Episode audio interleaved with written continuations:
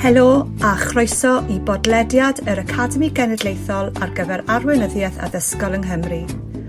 Podlediad sy'n rannu materion ac arferion arweinyddiaeth allweddol ar draws y sector addysg yma yng Nghymru ac yn ryngwladol. Hello and welcome to the podcast from the National Academy for Educational Leadership in Wales. A podcast that shares key leadership issues and practices across the education sector here in Wales and internationally. Da i chi gyd a chroeso cyfres datgloi arweinyddiaeth. Good morning to you all and welcome to our Leadership Unlocked series. I'm Tegwen Ellis, Chief Executive of the National Academy for Educational Leadership. It's great to see so many of you logged on this morning to listen to our guest speaker, Professor David Hopkins. Croeso, David. Oh, diolch yn fawr. Uh, bore da i chi. Uh, gobeithio eich bod chi i gyd yn teimlo'n uh, dda heddiw. And I'm afraid that's about as far as my uh, O-level Welsh will take me. uh, but let me say uh, that uh, I'm absolutely delighted to be with you today. And um, I'm a very proud uh, Welsh person. My I was just telling colleagues uh, before we started that uh, my dad was born in a mining village above uh, at Craig-cefn-parc and comes from generations of miners. I was uh, born and educated in Cardiff, and then actually did my uh, did my PGC in Bangor.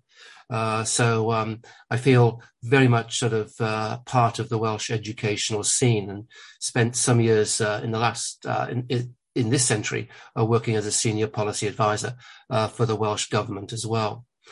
Uh, one for me, though, what's really particularly exciting is that I'm able to sort of work and collaborate with, with, with you today as part of the um, National Academy for Educational Leadership for Wales. Um, leadership is a passion of mine. I um, uh, when I was Dean of Education at the University of Nottingham, we built a new campus for education Nottingham. And we also bid for the contract to host the National College for School Leadership, which we won. And so I was um, one of the high points in my professional life was to actually have my faculty on, on, on the same part of the campus we had uh, as the National College for School Leadership in England. And uh, I was very strongly uh, supportive of the establishment of uh, uh, your academy, our academy. And so it's a real delight for me to be uh, be, be able to be associated with your work and to share some ideas and discussion with you today. So what I want to, uh, what I would like to do uh, as part of my contribution to the Leadership uh, Unlocked series is that in this uh, presentation, I want to begin by making some general reflections about my views on, on, leadership. And then, um, having done that, I'd like to present to you the model of leadership, uh, a very practical model of leadership that we've been developing over the last sort of uh, five, or, five or six years or so, and to try to set that out in, its practical detail. Then, as Tegwen says, we will ha- engage in discussion and um, questions. And then uh, in the final few minutes I have, what I want to try to do is to link this discussion on leadership to uh, school improvement policy and practice in Wales, which is really where my life's work uh, has has resided. And um, where I want to begin is with uh, an acknowledgement that uh, we do very good science in leadership.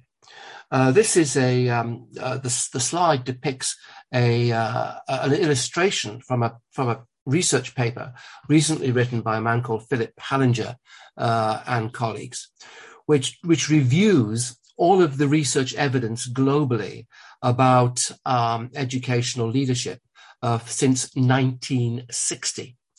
And uh, they have, they have uh, managed to produce an analysis from thousands of studies of, of leadership from, from, from around the world and to do a sort of a content analysis uh, of that work to identify the various strands of leadership and where the most effective work is being done.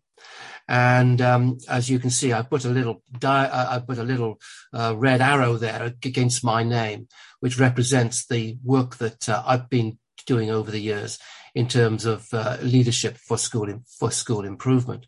And uh, you may see some names you're, you're familiar with there as well. You can see Alma Harris's name there, and her contribution has been recognized as well.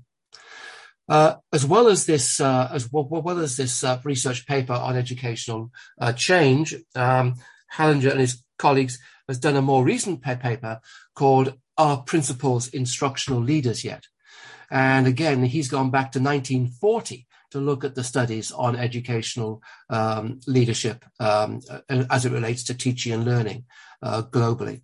And uh, as you can see from the next slide, that the focus on uh, instructional leadership has spread, has spread, has spread globally. And so my point to you is that uh, your work uh, in the National Academy is part of a global movement where we're trying to create more powerful learning experiences for young people uh, around the world and to explore the sort of the leadership dimensions of this. And um, once again, this is the last slide I will show, show you from this research. But again, uh, this is taken from Hallinger's most recent paper and shows you the sorts of the, the, the authors, but also the topics that seem to be most crucial uh, in our global work uh, on um, uh, educational leadership. So I wanted to start there just to sort of uh, um, help us understand that we work from a good tradition our work is, is, is, is important on a daily practical basis, but we're also supported by the by a really phenomenal evidence base that has grown uh, quite phenomenally uh, over the years. But also, I think it's important to recognise that um, there's been a sort of a an evolution uh, of the field uh, in the field of leadership, um, and I got there an attempt to try to sort of chart that that development. Uh, leadership studies began by sort of what is called personality or trait theories of leadership. People were interested in the qualities or characteristics of successful leaders. Then we began to focus uh, on what leaders actually do, the behavioral theories of leadership. Then a realization that uh, often uh, leaders responded to their context, so a more, much more of a focus on situational or transactional leadership. And then I guess in about 20 years ago, uh, an increasing emphasis on the link between leadership um, style and the culture of the organization. How um, Michael Fullan once said that, that uh, the only thing of real importance that leaders do is to manage and shape culture. And that uh, led us to think about notions of transformational leadership, how leaders transform uh, their organizations, in our case, their schools. But more recently, and I think um, most importantly, uh, that there's been a, a narrowing of that focus. Although cultural change and transformation are important, the real the real focus has to be on teaching and learning and the achievement of our students, and hence the development of the field uh, of instructional leadership.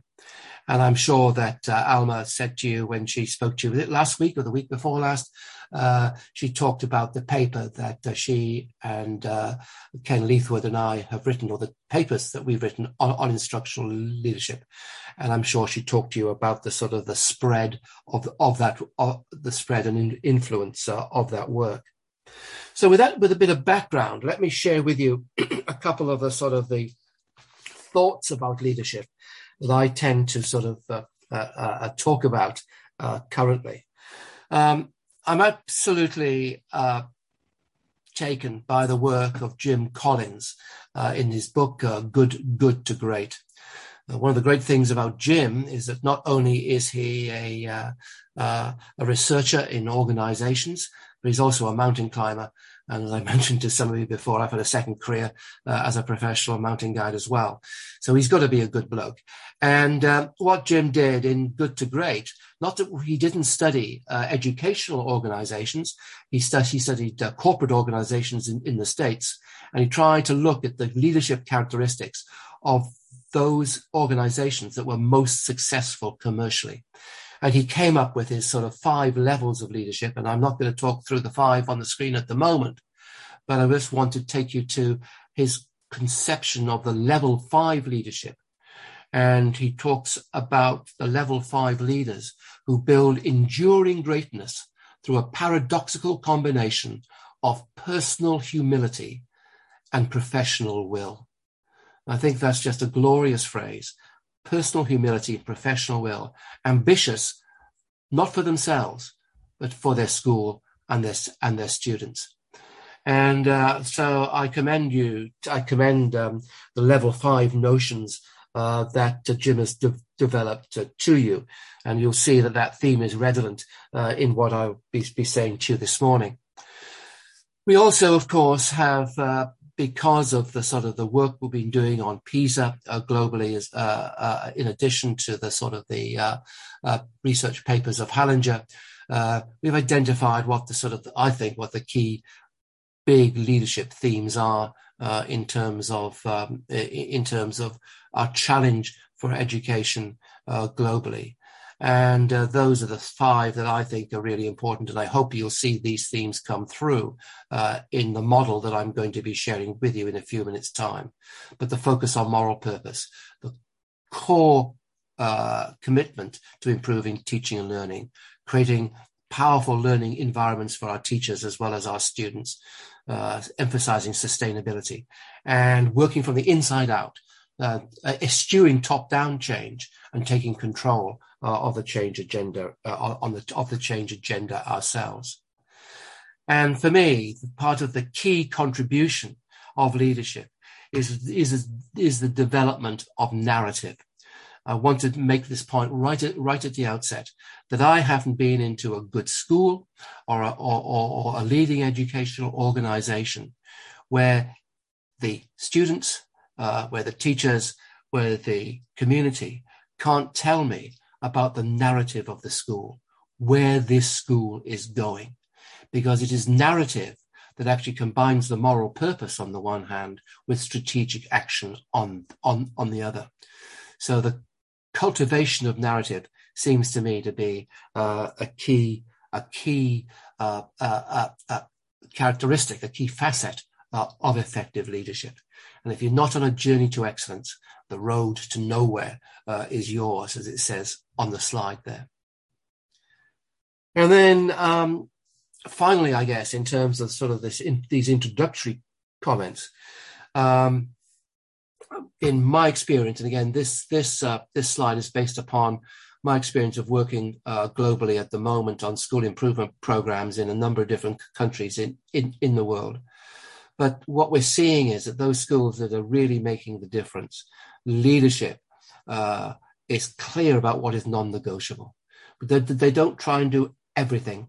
They try to do the things that are most important for their youngsters. That'll make the, the, the difference. They pull the long levers to uh, generate uh, high levels of learning and and achievement. They install that they install like-minded people. They deeply engage with, with stakeholders they secure resources and they get early wins on the board.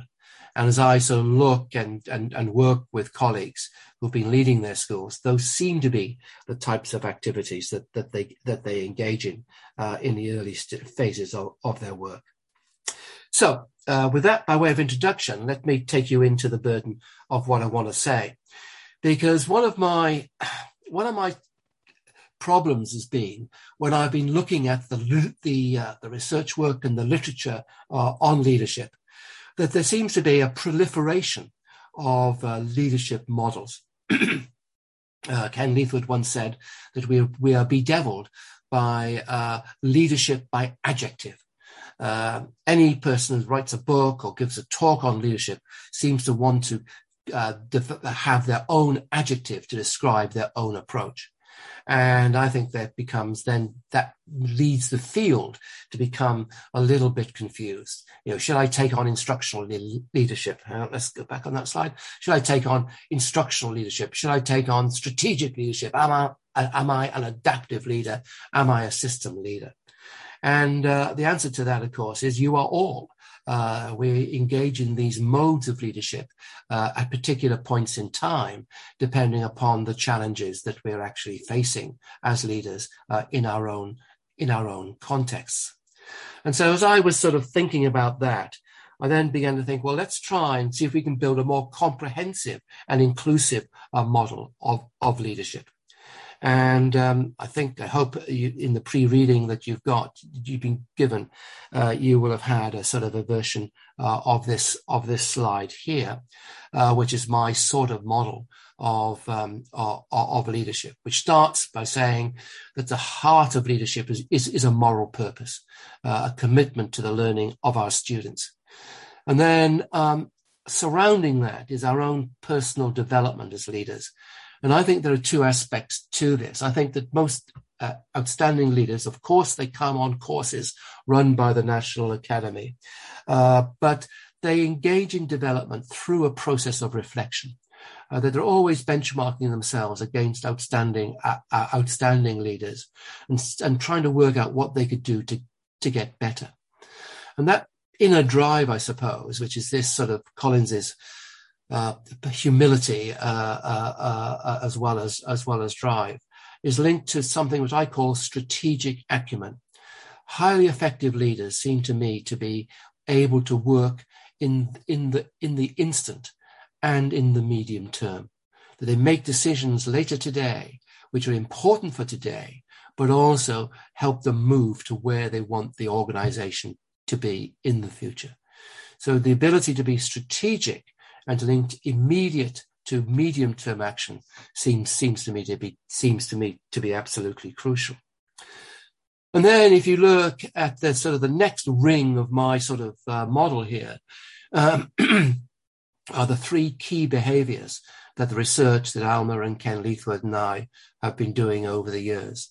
And it's become very apparent to us that the basic repertoire of uh, skills and behaviors for effective instructional leaders are the focus on teaching and learning, developing people, the staff of the school, uh, and to an extent the community, and to develop the school as a personal, uh, purposeful organization.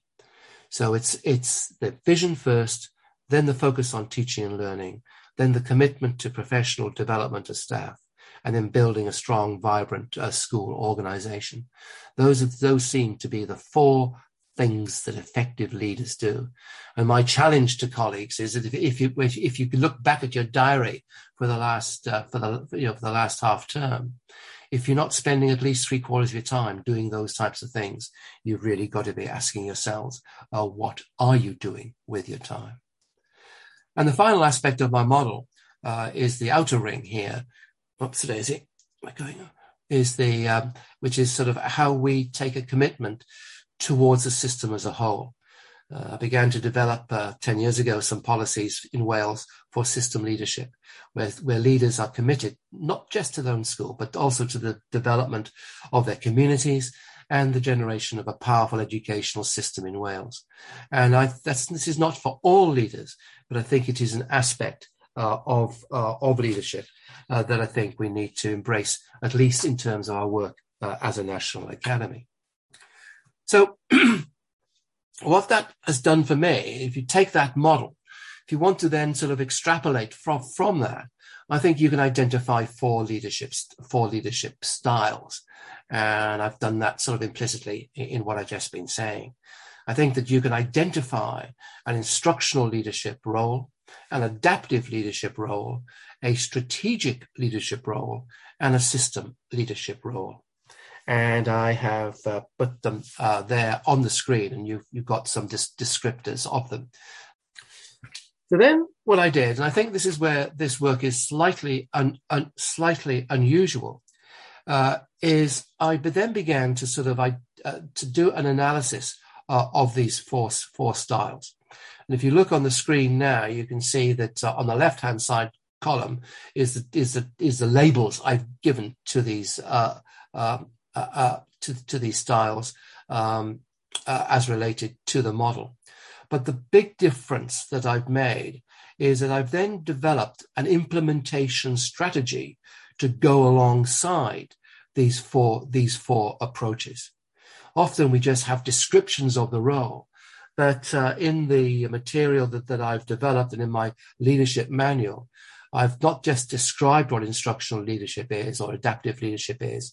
I've then actually presented a framework that we can use to actually work in that particular dom- in that particular domain.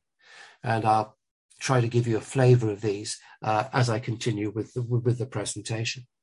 And I've also tried to calculate from the data that, that's been available uh, the effect the effect size uh, of each of these leadership approaches. So you can see I've tried to take a sort of a fairly holistic approach uh, uh, to um, to uh, leadership uh, in this work in this work that I've done.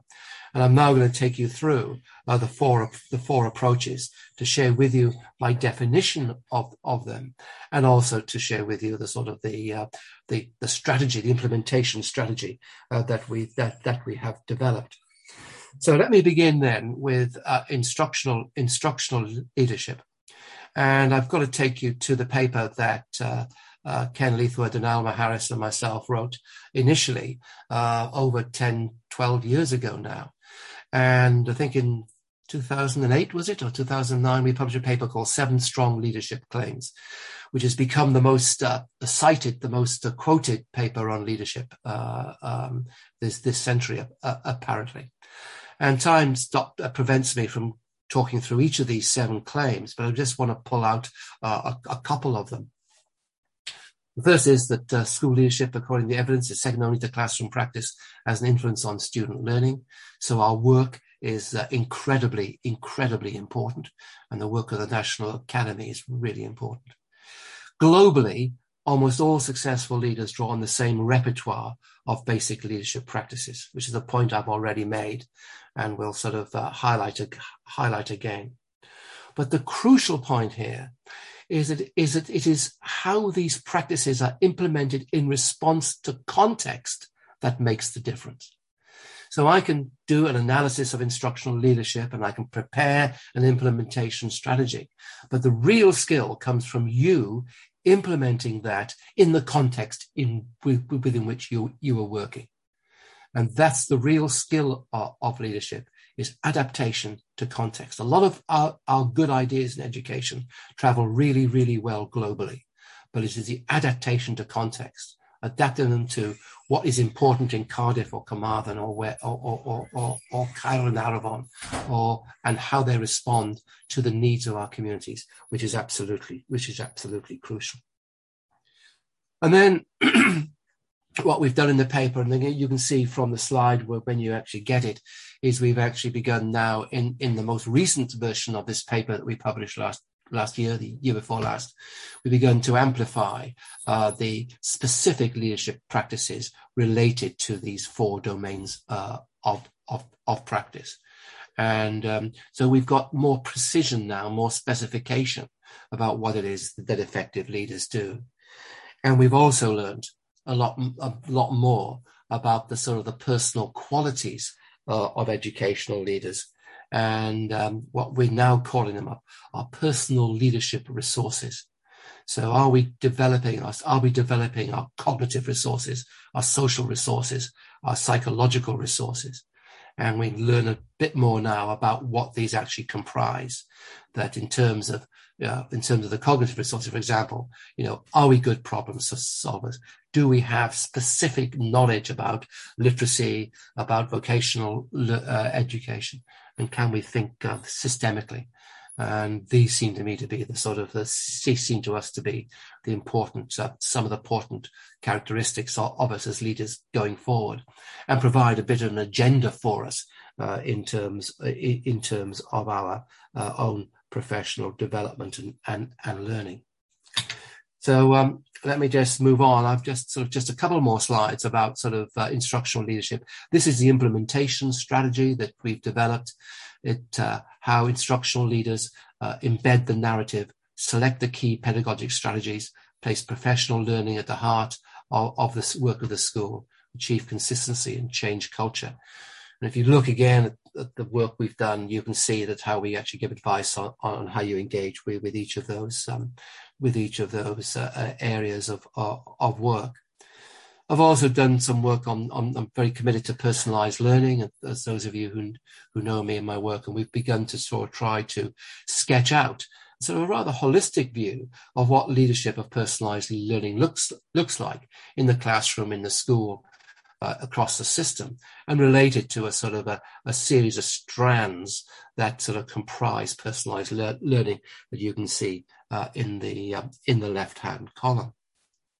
So I hope that gives you a sense of what we mean or, or what I mean by instructional leadership, the research we've done there, and some of the implementation strategies that we've that we've developed uh, in order to assist us uh, working in working in that domain.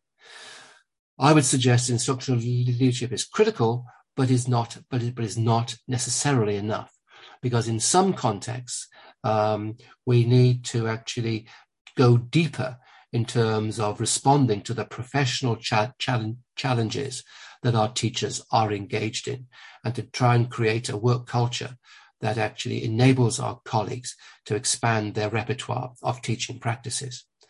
And this is where we move into the area of adaptive leadership uh, associated with the work of uh, a man called Ron Heifetz, who was a, um, uh, Ron was a, a, professor in the States who wrote uh, uh, uh, evocatively about um, adaptive change. And he talked about the adaptive challenge as being a problem for which solutions lie outside current ways of operating. So we have, we have as a leader, we have a sort of a, um, as leaders, we have a sort of a, an option. When we face a challenge, do we just ignore it and pretend we'll just so deal with it as we do deal with things normally? or do we absolutely focus on, on, on, it and try and make a real difference? And this is what sort of uh, Heifetz was arguing for. And he talked about the difference between technical challenges and adaptive challenges. Technical challenges are what we can actually resolve through, through current knowledge. Adaptive knowledge demands diagnostic inquiry uh, into the realities that threaten the realization of, of that purpose and requires us to reflect uh, on the moral purpose. And he draws a line there between the sort of how we diagnose the challenges that we have uh, between technical and adaptive. And the key point here is that as we engage more with adaptive work, we need to create a work culture uh, in the school that enables us to actually uh, manage change. And there's some generic skills here that uh, leaders uh, require. And I've sort of talked to some of these already, uh, but the one I like uh, here, which I'll emphasize again, is is give people the confidence to continue. As leaders, our greatest gift as we move away is to give confidence and independence and autonomy to our to our colleagues. I think this requires us to have a clear, in doing this, we need a clear idea and understanding of the two functions that schools as organizations have. And I think this is where a lot of our problems occur, really. That um, the two functions that um, any organization have about maintenance and development. And I've tried to sketch out on the top half of that slide the notion of maintenance uh, as a um, uh, as a function and tried to describe it, what the maintenance function of a school looks, looks like. It's about the permanent systems we establish. It's about the school management teams, the structure and processes that we put, put into place, and the permanent structures we establish to enable our schools to become efficient. The roles and hierarchies, the curriculum, the sort of membership of groups, and so on. And we're familiar with that. That's what schools tend to be judged on. And when they fail, schools fail inspections, it's often some delinquency in the maintenance system that's pointed out by, by inspectors. However, if we only focus on the maintenance uh, system, then we're, we're always, we are inevitably going to fall behind. We need also to develop a, uh, create a development system uh, which, which really becomes the way in which we manage and introduce change in, into the school. So I talk, as I work with leaders and I work on school improvement programs, I try to help uh, schools develop and create their development system, where, which becomes the, the, the, engine for change inside the school. I've deliberately drawn it underneath the maintenance system because it's the, the development system that's brings in the new ideas that actually helps to improve and expand the repertoires of practice of, of our colleagues. And key to this is the establishing of a school improvement team who become the internal change agents of the school. And uh, these are the folk who I tend to train come onto my master's or doctoral programs and become the engine house of change in, in, inside the school. So managing uh, maintenance and development is absolutely uh, is is absolute is absolutely crucial. One more point, uh, two more points, if I may, about a development system inside inside the school. Uh, the first is that we need to have uh, an effective approach to professional learning. And together with colleagues like uh, Bruce Joyce, we've been working over the last 20, 20 odd years trying to develop a coaching model uh, for, for professional development. And the point is here is that teaching is a skill. And as we put a, as we put a new teaching skill into our repertoire, we need to actually uh, follow a sort of a pattern of learning, a pattern of professional learning. And we, we learn a skill through understanding the theory, by seeing it demonstrated, but by practicing it ourselves, and then by receiving feedback uh, on that practice. That's the sort of workshop setting that we need to create inside our schools if we're going to develop the skill base and expand the repertoire of our colleagues.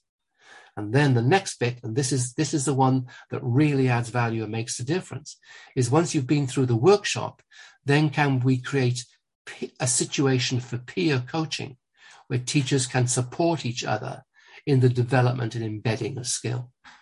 And uh, I tend to use the word triad. I know that's not a terribly fashionable word, but what I try to do with the schools and with my schools is that uh, the staff is divided into groups of three. These become the peer coaching units in the school. And following a workshop, they meet regularly. They observe each other in pairs. They use the protocols we've developed uh, for uh, effective teaching.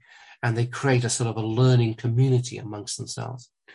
And um, what has been absolutely clear to me is that once schools begin to establish this infrastructure as a consequence of their uh, instructional and adaptive leadership, then the school culture really changes and changes and changes quite dramatically, and it never goes back. Uh, this is the this is the big change that actually sustains uh, the good times uh, well in well into the future. Now I can see Tegwen on my in my uh, in my pane here, and she's a very strict timekeeper. So I'm going to uh, make certain I finish uh, spot on at quarter past ten. So I'm going to move us on from the consideration of um, of uh, uh, adaptive leadership. Just to say finally on on this, that those are the sort of the five conditions that you put into place if you want to build intrinsic motivation, which is the outcome of, of adaptive um, of adaptive leadership. So let me take you through to strategic leadership, um, and uh, I want to uh, just uh, uh bring in here a tool that um, we developed uh, some some uh, recently to help our schools become more strategic and to move from the present uh, into the medium into the medium term. One of the metaphors that I have uh, u- used in my work on school improvement is that school improvement um, is a is a journey be, be using the metaphor of the of the journey. But if we if we do journey on our on our progress in terms of school improvement, we need to have some maps, some guidelines to keep us to keep us on track. And um, in order to help us do that, what I've done is to develop a, a, a tool uh, called the School Improvement Pathway. And um, this is, uh, I believe, is the key to to, strategic um, uh, leadership. What I've done is that I've identified four phases of development of, of, of a school. And some people are uncomfortable with, with some of these. I talk about uh, phase one is awful to adequate, adequate to good, uh, good to great, and great to excellent. Now, I've got to say immediately that, that there are no awful schools in Wales uh, anymore, uh, but uh, in some of the jurisdictions I work in, sadly, there are. And uh, what we have to what we have to realize is that we have to we have to uh, uh, develop the strategy related to the phase in which the school actually is. So if you do take over a failing school, you're doing different things in with that school than if you're taking over an outstanding school that you want to move to to excellence. So we've got to be clear about the sort of the phases that a school is in to have accurate diagnosis of which phase a, a school is. And then we've got to actually look at certain dimensions of schooling, which are absolutely crucial, be it the curriculum, be it the quality of teaching, the learning assessment, or, or leadership.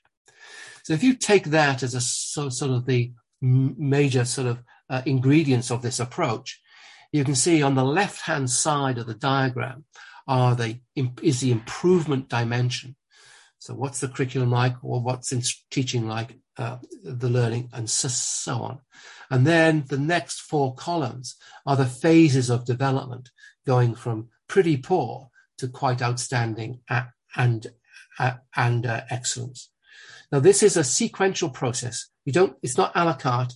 You don't pick pick one or the other. You move through this process. And when schools begin to when schools begin to analyze themselves against uh, the um, against the uh, school improvement pathway, they find themselves very much consistent in one group with just a little just with just a little bit, of spread. So taking on to the final slide on, on this. And uh, you can see through the build here, each of those pages is uh, uh, related to one of the phases uh, of school of school de- development, and um, uh, you have to take my, the, the the print is too small here, so you have to take my word for for this. But um, on the left hand side are the five components that I've already talked about. In the sort of the lighter color column uh, are some are some key criteria which help you locate where your school is. So there are key key criteria related to curriculum, to teaching, to learning, and so on. So you can locate where, where your school is. And then in the final two columns on the right are some uh, heuristic questions, some diagnostic questions, which try, which ask you about where you are going. So they point you in the direction that you need to be going in. So they're developmental questions that you can use to sort of guide your development and practice. And so what we found is that schools who actually use this, they find that they are largely in one in one phase, right? So there could be an adequate to good. There may be a smattering of good to great and a smattering of adequate, but essentially they're, they're, they're there. And the questions guide their development journey uh, through from adequate to good, good to great, and from great from great to, to, to excellent. So this is a strategic tool um, that leaders can use to um, to chart their direction, to chart their direction for forward. So those are th- my first three: instructional, adaptive, strategic leadership. And now I just want to, uh, in the last uh, few minutes, uh, take uh, talk a little bit about uh, system leadership. And um, I think I need to, uh, I'm going to claim a little bit of credit for this because when I was at one point in my life, after I left Nottingham and the National College, I then joined the English government and was responsible for school standards uh, in England for a period of time. And I developed the concept of system of system leadership as I've tried to just sort of characterize it uh, briefly earlier, where we take on some degree of responsibility, not just for the quality of provision and learning in our school, but how that contributes to the quality of education more generally in Wales uh, as a country and as a principality. And so what I tried to do was to, to, was to, in this aspect of my work, to try to get a sense of what how do we engage with a whole system? How do we take a system-wide view uh, on, um, on, on development? And uh, I don't know those uh, some of those some of those bullet points there are an attempt to try to capture uh, uh, uh, an idea about, about this. That our educational system is driven by high expectations for all and an unrelenting focus on the quality of learning and teaching. And that's a sort of, that's the, that's the narrative that you as the National Academy need to be pushing the whole time. Um, uh, enhancement of teaching quality as being the crucial ingredient of any uh, improvement uh, strategy nationally. And that requires us to develop a common practice and a language that actually enfranchises this all and a realization that all of the elements of a system are sort of linked, are sort of linked together. That's how I came at this. And we, we, we, we've learnt a lot of this through the through the research we've been doing on PISA and other international benchmarking studies. But then I was sort of faced with a with a challenge. Well, how do I make this work in a country uh, in a country like England? And um, so what I did, and I need to just take a moment to, to explain this, uh, this, this, this slide. What I did was at that point in time, I was responsible for 3,313 secondary schools. And uh, I got my statisticians to begin to do an analysis of, uh, of a value added analysis uh, of these, uh, of this group of three and a half thousand schools almost. And from that analysis, I was able to segment the school population in England. And what I mean by that is I was, I was able to produce from this analysis some very clear categories whereby schools would actually fall fall into. And um, you can see the sort of the names that we gave to those categories of schools, and you can see the sort of numbers that we've got that, that we got there. So in the middle are the progressing schools, which has got a reasonable level of value added, and of course that was about half of the population uh, of uh, secondary schools in England at the time. But then at the you know at the other extremes, the schools that were leading the system, there were only about a hundred of those, and Fortunately, there, there were, weren't that many uh, low achieving schools. Actually, we managed to, to actually shift this distribution quite dramatically uh, during my time uh, during my time in, in government. So that's the analysis we did of, of, the schools. But the clever bit, I think, comes in the next in the next slide, and this is what I would sort of commend to you. Uh, this is very specific in terms of uh, the policies I was engaged with, but I think the general point uh, appears. And I should have actually had a build on this slide, so my, so uh, so my apologies for not having that. But if you just have a look um, at the left hand, in the left hand column there, what I've done is just to identify four types of schools, not the six, but the four types. Tegwen, I know I'm finishing very soon. Um, and I've got four types that I call leading, succeeding, underperforming, and failing. All right. Then I've come in the key strategy section. I've looked at what do those schools in those categories need to do to improve. So what are the improvement strategies for each of those, those types of schools? And then if you look, if you just cast your eye down those, you'll see that each of those are things that schools do to each other or can do to each other than be provided from uh, than, than can be provided externally. And then in the final column, I, I looked at some of the policy levers I could pull in order to sort of get this movement to happen. So you see where I'm taking you on that is that what you can do is to create a system whereby we can acknowledge the different phases that schools are in and then begin to identify the improvement strategies that schools in networks and in combination can provide can provide for for each other. That's the key point, and that is a debate that I had with ministers when I was, as I say, a senior policy advisor in Wales. Now, you know, a half a dozen, ten, 10 years ago. But if it were, if I was to leave you with one thing today, it would be to try to engage with that idea once again and to use your influence uh, as the National Academy to try to generate this sort of systemic uh, support uh, across uh, across the, the country. So that's where I think I'm going to finish. I can identify some roles here of system leadership. Um, uh, you you are sort of familiar with some of those because I think I brought them into the uh, educational lexicon uh, when I was um, working for the, the, the Welsh government. Um, this is an example which I don't have time to go through about how a school supports an, uh, the other one in a direct and, and systematic way. And then finally, uh, as part of this systemic movement, uh, it seems to me we need to take seriously um, networking and we need to create network structures uh, across across the principality.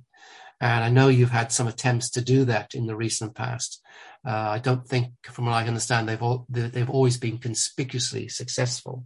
But um, certainly, for me, one of again one of the sort of the goals I think the National Academy should be embracing is to sort of support and generate different network types uh, across across the principality. So there we go. Uh, that's my attempt to try to summarize the model of, of, of leadership that we've been working on. I commend it to you insofar as each of these leadership styles, I think, are necessary at different points in time. And I would sort of uh, commend sort of this manual and the work we've done, not not uh, because it's academically good, uh, although I hope there's very good research evidence there that's built on some of the stuff I've been talking about, but uh, but because I because I believe that there are some helpful practical strategies that enable to translate your leadership vision into practice for the benefit of your teachers and your students and your communities. Thank you very much. Okay, morning everyone. I'm Jo Cueto. I'm head teacher at Maindee Primary School in Newport, but I'm also facilitating the question and answer session today as a National Academy for Educational Leadership Associate. Um, there was lots for us to think about this morning. I've written pages and pages of notes of things that I want to explore further, so it's been really useful. So, so thank you, David, for that. So there's a few questions that have come through already. Um, if there were questions in your group that haven't been sent through by one of the associates in your group, please feel free to put them in the chat. Um, and we'll get to as many as we can this morning. So we've got half an hour um, for our questions and answers. So um, for the first question, I'd like to hand over to Alison Ellis to ask her question. Hi, David. Um, we had uh, you Hi, know lot, lots and lots to talk about because there was so much this morning. Um, um, we picked quite a few things out, but obviously one of the things is um, a few of us come from very small schools, and so really, how do you feel that the models describe transfer to the small school mm-hmm. setting? Yeah. Well, that's a really good question, Alison and um, uh, Uh, the I think that uh, the challenges of small schools in Wales, in particular, are, are, are very great, and I wouldn't want to underestimate those at all. Um, but I think that for me, it's about how we diagnose our role as leader. Um, I'm not, at times, situations and challenges occur which require a sort of a, a an instructional leadership response or an adaptive response. All right. So in a sense, we've got to keep those styles in our minds and that we are sort of fluent in responding to the challenge using one of these sort of uh, leadership resources in a sense. So, you know, you, well, it's not just an instructional leader or an adaptive leader or a strategic leader. When one has those styles in one's repertoire, and then you do a diagnosis of where you are, and and then you sort of go into that mode for that period of time or for that particular challenge. Um, does, does that make sense to you? Um, I think it's I think it's more challenging and more difficult to do in a small school when there are when there are you know a smaller group of people. But I think it's being analytic about what the ch- challenge is, and then bringing whatever leadership resource or, or style that's required to that particular problem. Do you want to come back to, on that? Yeah, I mean, yeah, I think that that that does really answer it. Um, I guess we we felt with the capacity is the issue um, with, with, but as you say, it's focusing on and, and being clear. Yeah. The other, the, the other thing, the, the other way to tackle it, I guess, is to, um, you know, try to develop uh, a, a, a, network type of relationship with colleagues that, in a sense, one of you becomes more expert in instructional leadership or another one in adaptive leadership or running triads, you know, and so you apportion roles out across, you know, a, across a number of you uh, in the, you know, in the area that that, you, that that you're in, you know, in your community. That's great, thank you. Alison, does that answer your, your question? Yes, thank you. Thank you very much. you know, there are colleagues on, on the session this morning from all sectors across educational leadership. And I think, you know, what David's saying about diagnosing um, what the issue is and what leadership style could support could be applied in lots of different settings. So, so thank you for that question, Alison. Um, we're moving on to Andrew Brassington next, which I think there was quite a lot in, in Andrew's question. Hi, Andrew. Hi, David. Yeah, thanks for your input this morning. Really thought provoking. Lots, lots, as um, Jo said, to look into as well. Um, this is quite broad, really, David. Um, I love the description that you put up. I can't remember the name, um, you know, the, of the person who who made that. You put up the quote about adaptive leadership and yeah. that question of kind of you know finding ways of thinking that are not in existence at the moment. Yeah, Ron Heifetz, and, yeah. and, and it really struck a, a chord and particularly thinking about where we are at the moment in terms of curriculum reform and that whole agenda, which certainly was on my mind listening to you. And, you know, we're all sort of in that process as well at the moment, whatever sector we're in, really. Um, and it struck me that, that that definition, that quotation, was very much a sort of description of where we are yeah. in terms of that process at the moment. And I wondered just really whether you, you know, saw where we are on this journey in Wales, if there are any sort of synergies between what you're talking about in terms of improvement pathways for individual schools, but also system wide as well, and whether you know where we are in terms of curriculum mm-hmm. form offers some you know some ways forward with that. It presents mm-hmm. some challenges, but also some opportunities. Mm-hmm. Yeah, yeah.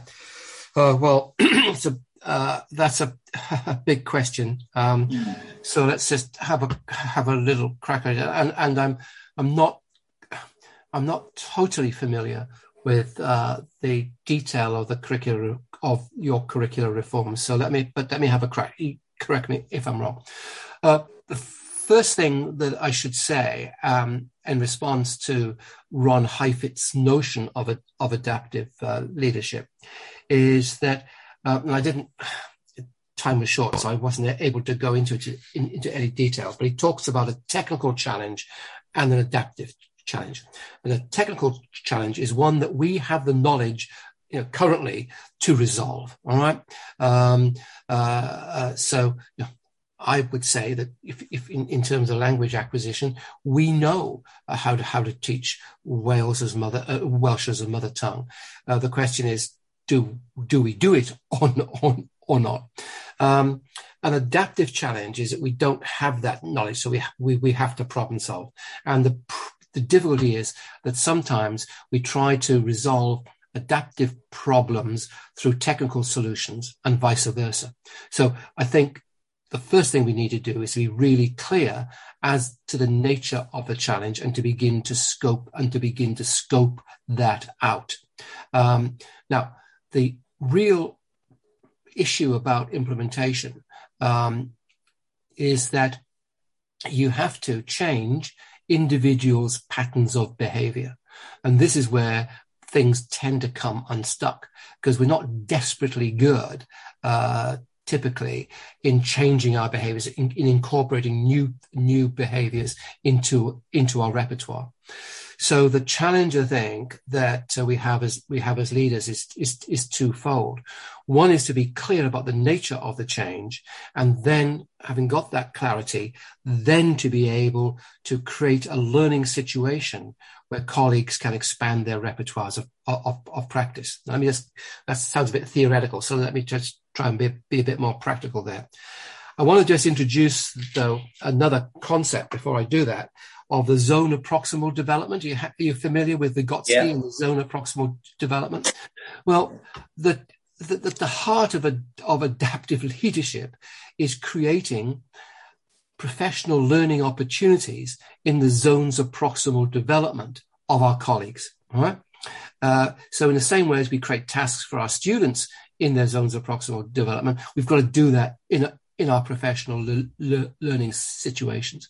And that I think is the crux of um, of effective uh, of effective leadership in this area, creating, um, and this is why a, uh, this is why I use the triad notion quite a lot because you could that's quite adaptable. You can actually get groups of three teachers with varying degrees of of experience working working together, and that if you set the right types of professional learning tasks for them, then you can begin as a leader to sort of scope out progression over over over a period of time. So sorry, that sounds all airy fairy. So let me just come back and be try to make that very concrete. What are the question number one? What are the key challenges in the implementation of the new curriculum? Right now, let's say, for example, we're putting more emphasis on independent learning and uh, uh, inquiry-based inquiry-based pedagogy. Right. Step two: What does inquiry-based pedagogy look look like? All right, and we've got to go. And I'm if you uh, uh, we've got to move down from the theoretical to the practical, which is why uh, in my work I produce, I mentioned the word protocols. So when we talk about higher, higher order questioning, we produce a sort of an outline of what higher order questioning actually looks like in very practical ways, in very accessible ways. We then make that available to the groups of three teachers, right? And they use that as a basis of observation for each other, right? on, you know, say over a half term or, or, or over a term. So they do, I don't know, three, four cycles of observation using the protocol against each other and sharing it in a, in a non-judgmental, in a, in a non-judgmental way. So that's how I would, that's how I would progress. I would deconstruct what, what the key challenges, what the key pedagogic challenges are, put them into a practical format uh, that uh, is specific in terms of what the teacher does, and then arrange these groups of three around that. On uh, uh, the groups of three observe each other using the protocol over a half term or a term, and I think then you'll find that you're really beginning to embed those sorts of skills uh, and beginning to sort of attack the problem of implementation in bite-sized in bite-sized chunk, chunks sorry, that's a bit sort of all over the place, but I hope it, you get a bit of a thread, a bit of a thread there. That, that was, Andrew, did you want to come back on anything? Well, yeah, only to say I think that was brilliant. Thank you, David. Yeah, I really appreciate that. And I love the fact that you went straight to independent learning and inquiry based pedagogy in there because, you know, that's really where I think we need to be looking Absolutely. personally. Absolutely. You know? And I think you know the pedagogical principles have been there from the outset but i think there's a real risk in in just having that sat there as some sort of checklist or description of mm-hmm. what's ever been thus and i think we've really got to move on yeah. that but yeah. i think you know your balance there of kind of I, I, I, really like this idea of you know what is an adaptive part of it and what actually is the yeah. technical part of it, separating those two out and thinking which element we need to keep, be working keep, on. Keep clarity on that. Yeah, and and and you're right. We we too often in in Wales and England and most countries I've worked in, we we, we deal with change on too superficial a level. Yeah. We deal yeah. with it in terms of slogans or rhetoric rather than building it down into the practical repertoires that you and I have that we use on an hourly basis in, in our work. No, I really appreciate that, David. Thank you very much. You've reassured me apart from anything. Thank you, Andrew. That was an excellent question. Thank you, David, for Thanks, coming. I think the the importance of being clear about what the nature of the challenge is is really important because sometimes we can get bogged down in lots of challenges in school, technical challenges and adaptive challenges that perhaps we don't have the, the technical knowledge to resolve. Um, this this links quite closely to the professional learning, the coaching model that you described, David, and you went through. Um, can you just talk to us about sort of the importance of um, the theory elements, exploring and justifying from the theory elements, and then linking that to the practice, particularly thinking about shining a light on educational leadership? Yeah. yeah. Um, okay. Uh, most of, uh, I don't think we take we've taken seriously enough the nature of teaching uh, as a professional skill. And um, uh, I think that if we're, if we're going to do the types of things that Andrew was alluding to, all right, It's a it's about our skills as uh, as educators, um, uh, as much as the, our knowledge as educators, right?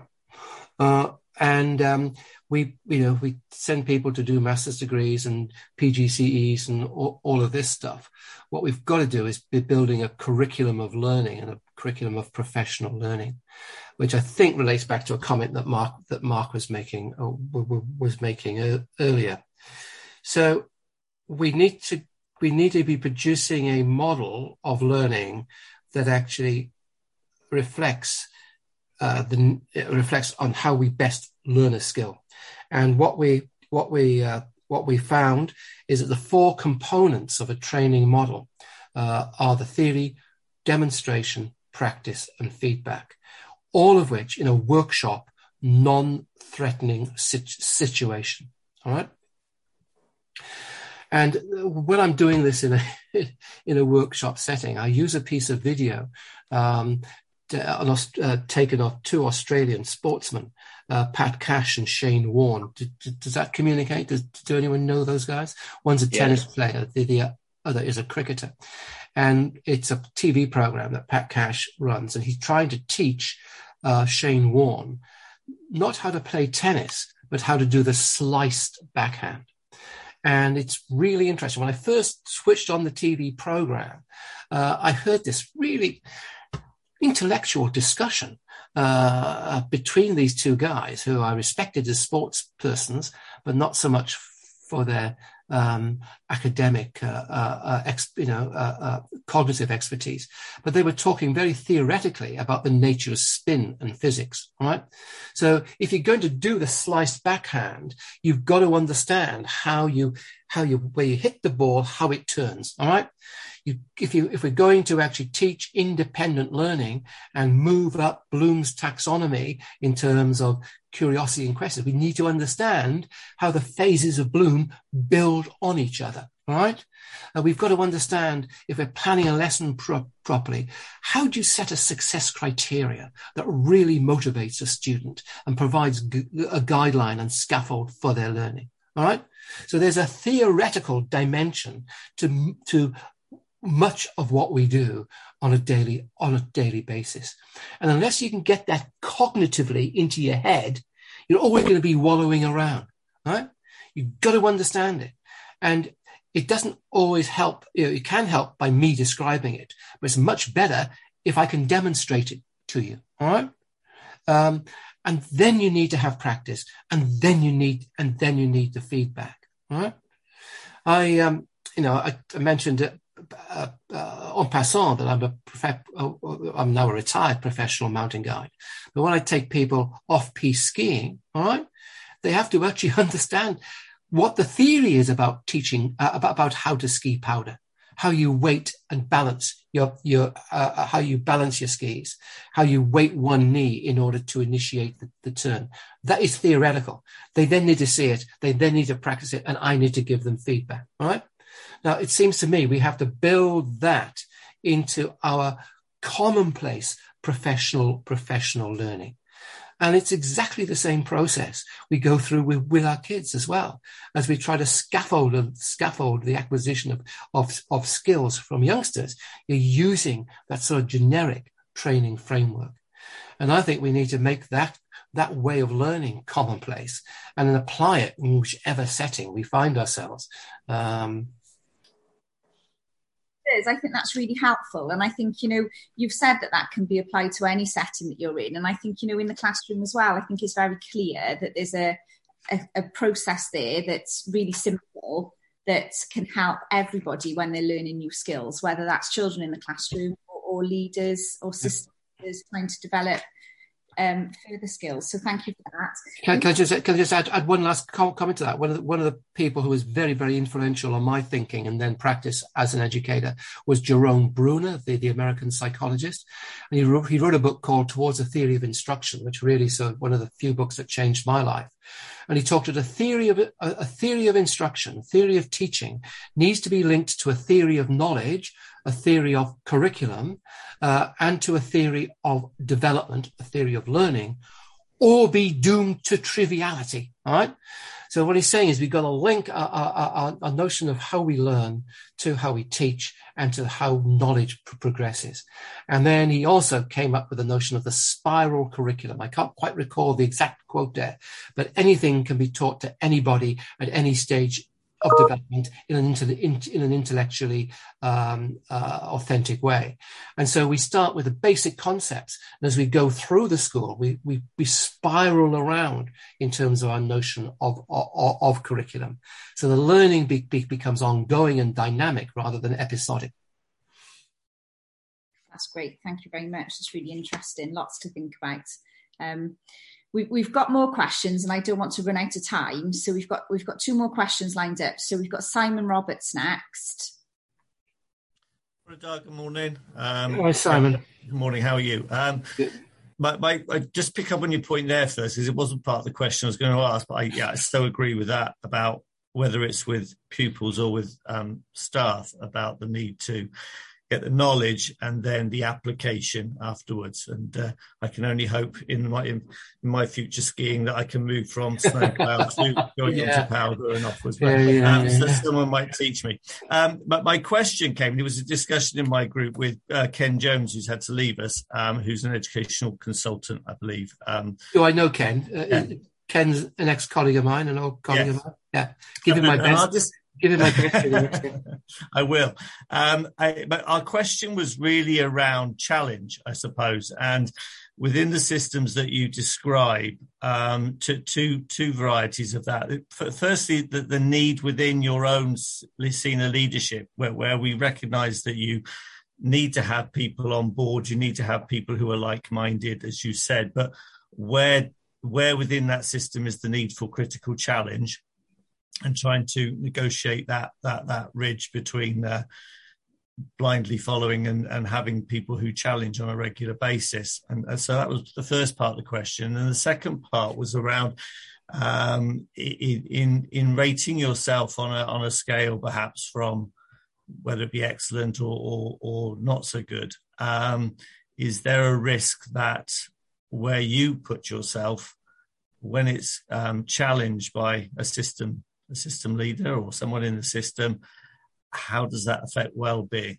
Um, if you're if, if, if where you think you are is very different to where somebody from outside thinks you are. So so two points to that, uh, two parts to that, David. But uh, yeah, okay, interested to hear. Yeah, yeah. I uh, to be quite frank with you, that slide I showed about getting like-minded people on board um, uh, isn't wasn't mine. I, I, took that from a piece of uh, of writing uh, and I don't, I don't altogether agree with that. Um, if you just, if you, if you just, if you just sort of uh, appoint people who are sort of replicas of, of yourself, then quickly you, you you can move too quickly into groupthink or into sort of people just sort of always supporting each other. You do need to have that sort of bit that critical that critical dimension, and that's why you know well when I uh, I talked I mentioned oblique, uh, in passing the formation of a school improvement team. And um, when I when I'm forming a school improvement team, I try to make it a, a, vertical slice of the school, so everyone feels sort of have some some degree of representation there. And I used to joke, and this, this is a this, you can tell when I first developed these ideas. I used to joke when I was sort of uh, advising on who you put in, who you recruited to the school improvement team, you always had to have somebody from the smokers club in the school, right? you know, so you know when there was a smoking room in schools way, way, way back. Um, but they often had an alternative view of what the school of what the school was like. And i think you have to make you have to make room for that alternative view. Not to have people who are necessarily always negative or bolshy but someone who is actually representative representative of a range of, of a range of things. And if you can't do that in the school then i think that's the value of, of networking because you can then sort of you know create networks with a range of views that then you get you, begin to generate through the network um, a sort of a, a, a, variety of sort of, uh, of, of, of lights or interpretations on on a particular event.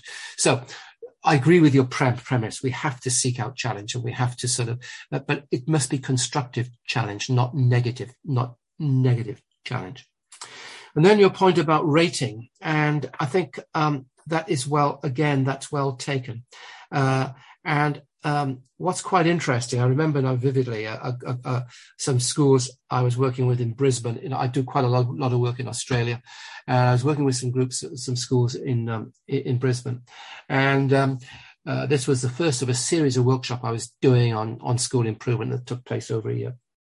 And this one school in particular, there were about a dozen schools with their school improvement teams in, in the room. And one school came in and they were sort of pretty full of themselves. You know, they thought they were pretty, pretty good.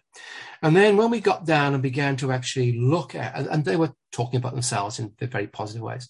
But when I then got them to actually look at the, at the school improvement pathway, oh, oh, oh, and what you found was that they were changing their views on their own performance when they were faced with pretty specific criteria. And the thing is that you got that, and that became a learning process. I didn't say to them, you're good or bad. I said, look at these criteria, consider these types of questions and what do you do in those situations so what you're doing is you're putting them into an inquiry situation which in which it requires them to come onto to more accurate judgments uh, for their, you know, about about their own situation, and that's the trouble we have with Ofsted inspection systems. Well, one of the problems we have with with Ofsted inspection systems in, in England or, or, or, the like of Ofsted is they come and make a judgment and offer you an evaluation uh, without actually taking you through the sort of a process of understanding what the actuality and what the what the what the reality actually is, which is why at one for a few years when I was in the in the English government, I was, was responsible to Ofsted. Uh, they reported to me and I got them to introduce self-evaluation as part of the process. So the school would evaluate where it is first, and then you'd engage in a professional dialogue based upon the self-evaluation rather than moving directly into evaluation or judgment do you, do you, see where I'm taking you? I think so. We've got to we've got to be developing a pedagogy of this, right? So we regard sort of uh, rating as being a learning process, but it's got to be set against explicit criteria and done in a sort of a generative rather than a judgmental way. Great, thank you. Thank you. And I, and I, agree with the point at the beginning about having dissenting people in. I, have always tried to, yeah, no, do that, including with the governing body, by trying to get the, the vocal dissenting parent into your governing body because yeah. it's better they're there with you than it is yeah, outside.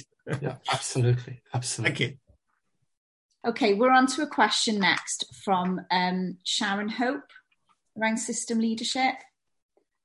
Can I say, first of all, um, thank you very much for giving us considerable food for thought this morning um, and, um, and for just sort of helping us to rethink some things. It's always useful and always creative, a, a time for creative thinking when we're listening to people like yourself.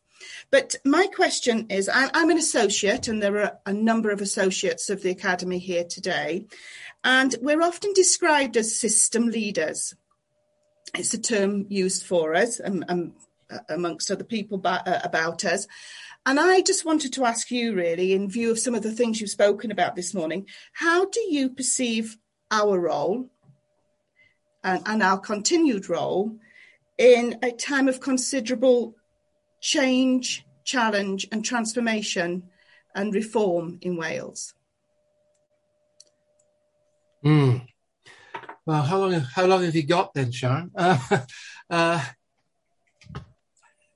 yeah, the trouble, you know, uh, uh, and I've got to accept some responsibility for this, uh, for the introduction of the term, and um, the trouble with using a term like a system leader is that um, you know it's open to to multiple interpretations and we don't define it we don't define it clearly. And it becomes a sort of a catch-all and becomes so it becomes so general uh, it loses all it loses all meaning because you don't you know when people are talking to you about that they're not really defining the the, the role that you're taking.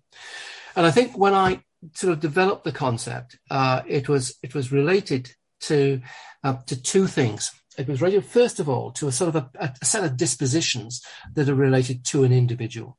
You know, what are your values based? What are your what are your areas of commitment? What are your areas of of interest? And and this also relates partially to the type of school you, that you're working in. You know, if you if you've got a really challenging school, you've got no time for system leadership. You have to focus on getting that school right. But once the school's up and running and it's ticking along nicely, then you may have the opportunity to share the sort of the practices that you have developed in your setting to to other settings. So part, partially it's a sort of a set of dis, it's a set of dispositions about your moral purpose. Uh, it's partly about where your school actually is. And then thirdly, it's about the skill base and the experience base that you can bring that you can bring to the system. You know, so are you an expert in, you know, in, in, in literacy? Are, are you an expert in, in, in sort of uh, developing creativity? So what are the practices that you can bring from your setting into the wider, into the wider context?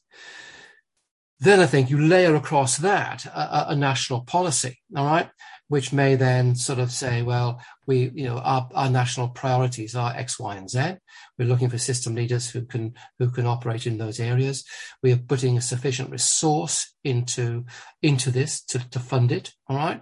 One of the things we found in England was it was much cheaper to pay a school to actually turn around the local school than it was to put in a bunch of superannuated inspectors, all right? And it was more, and it was more effective, but it did, it still cost money, right? Um, so you've got to put that level of resources, resource in, and you've got to have, I think, a systemic policy about it. That you're not just sort of, you know, the, the worst thing is that you see is, is that you end up by, by you know, driving around the country, committing random acts of kindness all over the place, all right, which uh, may make you feel good, and uh, may help uh, not may endanger us reaching uh, reaching 1.5, uh, but um, it doesn't really help because it's not it's not systemic. So we need to, you know, we need to see the role uh, in a, yeah, as I say, in a systemic way and deploy that expertise uh, in a rational and um, and collaborative and supportive way. That's great. Thank you, David. Okay, we're almost out of time, but there's one more question we're going to squeeze in, but we've got a very short amount of time left. So if we can have a very brief response, it's a question from Mark Jones. Hiya. Uh, thanks, David, for everything this morning. Um, just, uh, I think you've sort of answered some of uh, the points in this question already, but do you think we need to revisit current models of leadership to reflect current situations, uh, especially as leaders now are spending more time on the maintenance and the firefighting, if you like, as opposed to the development uh, side of school management? Yeah, well, uh, abs- absolutely, Mark, absolutely. And um, uh, you know, and I'm currently working at university, and I've just um, had to take on some fairly big university-wide roles. And one of my real, you know, I work for a university that's got a very moral purpose, a very strong moral purpose, a very strong commitment to social mobility, and yet increasingly I see ourselves uh, bogged down by maintenance types of issues, management becomes so much more important than leadership. And I think we've got it, we're, we're turning our world around, around the wrong way. Um, yeah, we do need to have efficient, efficient processes, but they're, they're, they're not the, the, the be all and end all. Uh, the, the, important thing is the creating uh, of powerful uh, environments for our students to learn. And the systems, the management should be serving that, not not the other way, not the other way around. So I think there's I think there's a um, I think there's a, a, a, a, need for a continuing um, in Wales a, national conversation about the nature of leadership and our goals as an educational system. And once we're clear about our moral purpose, then we begin then to sort of take our bureaucratic and management structures from that. You know, the one country that's really accelerated up the PISA rankings in the last few years has been Ontario. One system has been Ontario, Canada. And one of the reasons for that is a, is a Dalton McGuinty, the Premier of Ontario, who's just recently retired, was there for that 10-12 period, 10-12 year period. His, his moral purpose remained the same. His commitment to education remained the same. The narrative deepened over time. He brought the right people in. He put the right degree of, of, of, of resources behind it. And he developed a sort of a language about education that was pervasive in the culture of, of, of Ontario. And that's what we need to be doing in Wales as well, as well and adjusting our leadership strategies to accommodate that. That's great. Thank you. What a great question to end on, bringing us back to moral purpose, which is where we started this morning. So, David, thank you very much. It's given us a huge amount to think about. It's been really, really interesting this morning. There's certainly lots of follow up reading that, that I'm going to take from, from today. Um, so, just handing back to you now, just for, for five minutes for any closing remarks. Anything okay. Thank you. Thank you, Jo. Um, well, uh, thank you, uh, Tegwen. Thank you, Jo uh, for the invitation to join you this morning. It's been um, just uh, a real privilege for, for me to um, be sharing this uh, this time with you. And thank you, thank you all participants for finding the time in your busy days to sort of engage in, I think, pretty important dis- discussions about uh, where we go uh, as an educational system. And I just want to sort of conclude really by making a link, as I said at the outset, between this somewhat sort of analytic and strategic uh, analysis or description of leadership that I've engaged in um, uh, this morning, uh, as I was asked to, uh, to link this to my life's work, uh, which is about sort of improving in, improving schools.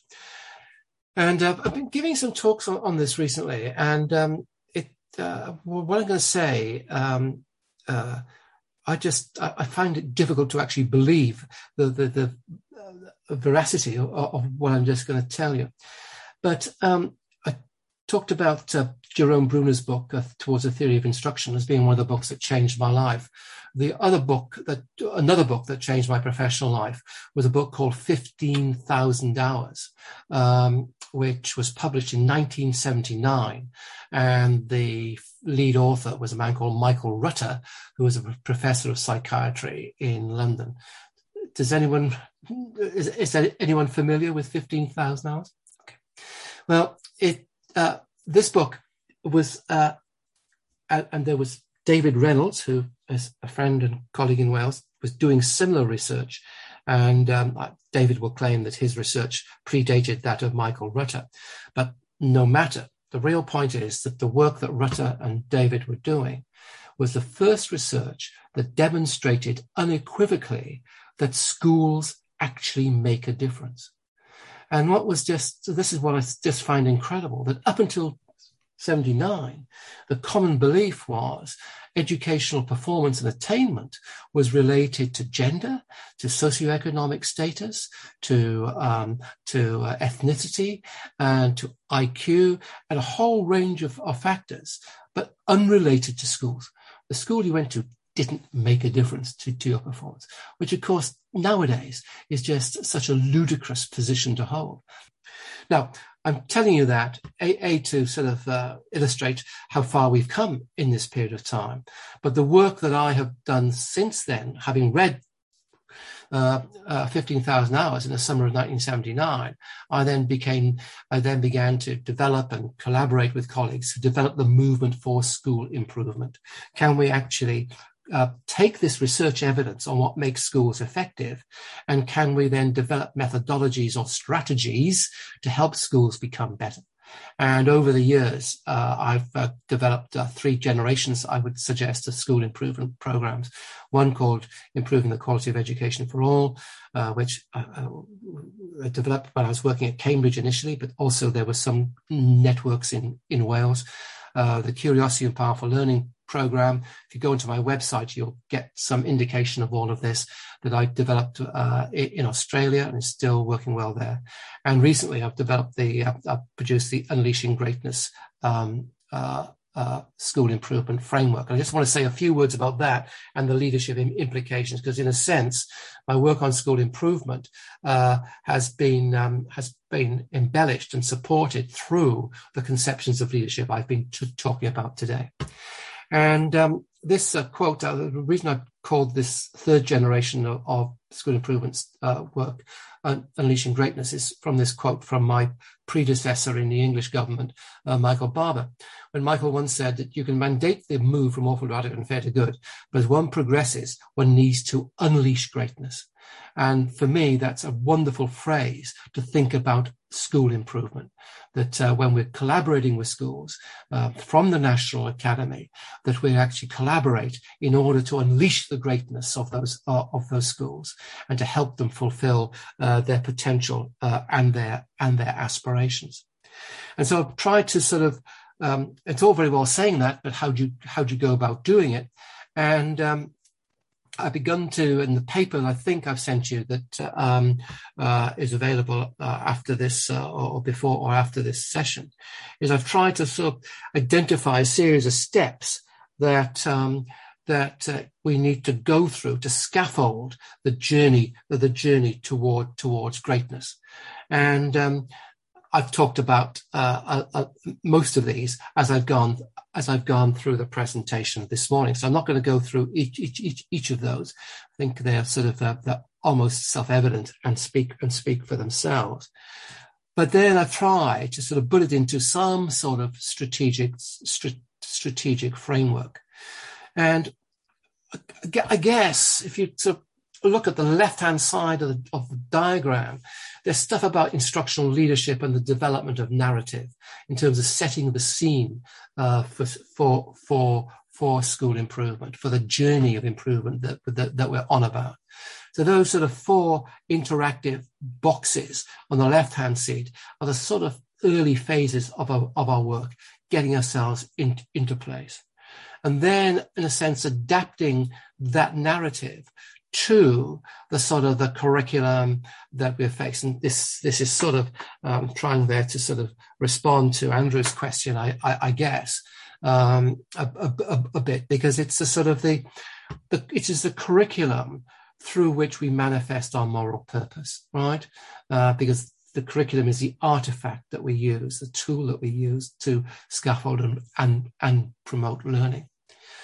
But if we want to embed and sustain this in a leadership way, then what then what we really need to be doing is moving to the right hand side of this of this diagram. And the problem I see in a lot of implementation is that we can do the narrative, we can try to adapt the schemes of work and the cur- curriculum, but unless we've got the infrastructure and the sort of the what I call the engine house of school improvement, we're not going to really make the sort of the progress that we really that we really want to. And this is the this is the sort of the implementation aspects of this all. Um, and I talked about the triads and the peer coaching, the focus on the instructional core, and then we generate this through what we call instructional rounds, which is a way of doing non-judgmental observation in schools in order to sort of generate uh, a language, consistent language about learning across a school and groups and groups of schools, and I would hope uh, uh, across a whole nation in terms of Wales. So for me, that you know, and the evidence now is absolutely crystal clear in terms of my work that unless a school can put this infrastructure into place, create this engine house is not going to sustain greatness. And you only unleash the greatness. You only really begin to sort of focus on the learning, uh, uh, enhance the learning of your kids if you get this infrastructure in, in, in place. And this, that's the, sort of the gift, uh, I believe, of leadership uh, in the way that I've talked about it uh, this morning. So that's, I think, is where I need to end. Uh, that's, that's the moral purpose stuff we've been talking about. Um, that we in order to change the larger system, you have to engage with it in a meaningful way. I'm delighted that that's what the National Academy is doing. And if you want to have any more information, then go and uh, have take a look at my website. Gobeithio eich bod wedi mwynhau'r benod hon o bodlediad yr Academi Arweinyddiaeth. Tan ysgrifiwch ar Spotify, podlediadau Apple neu Google a pheidiwch byth â cholli penod. We hope you enjoyed this episode of the Leadership Academy podcast. Subscribe on Spotify, Apple, or Google Podcasts and never miss an episode.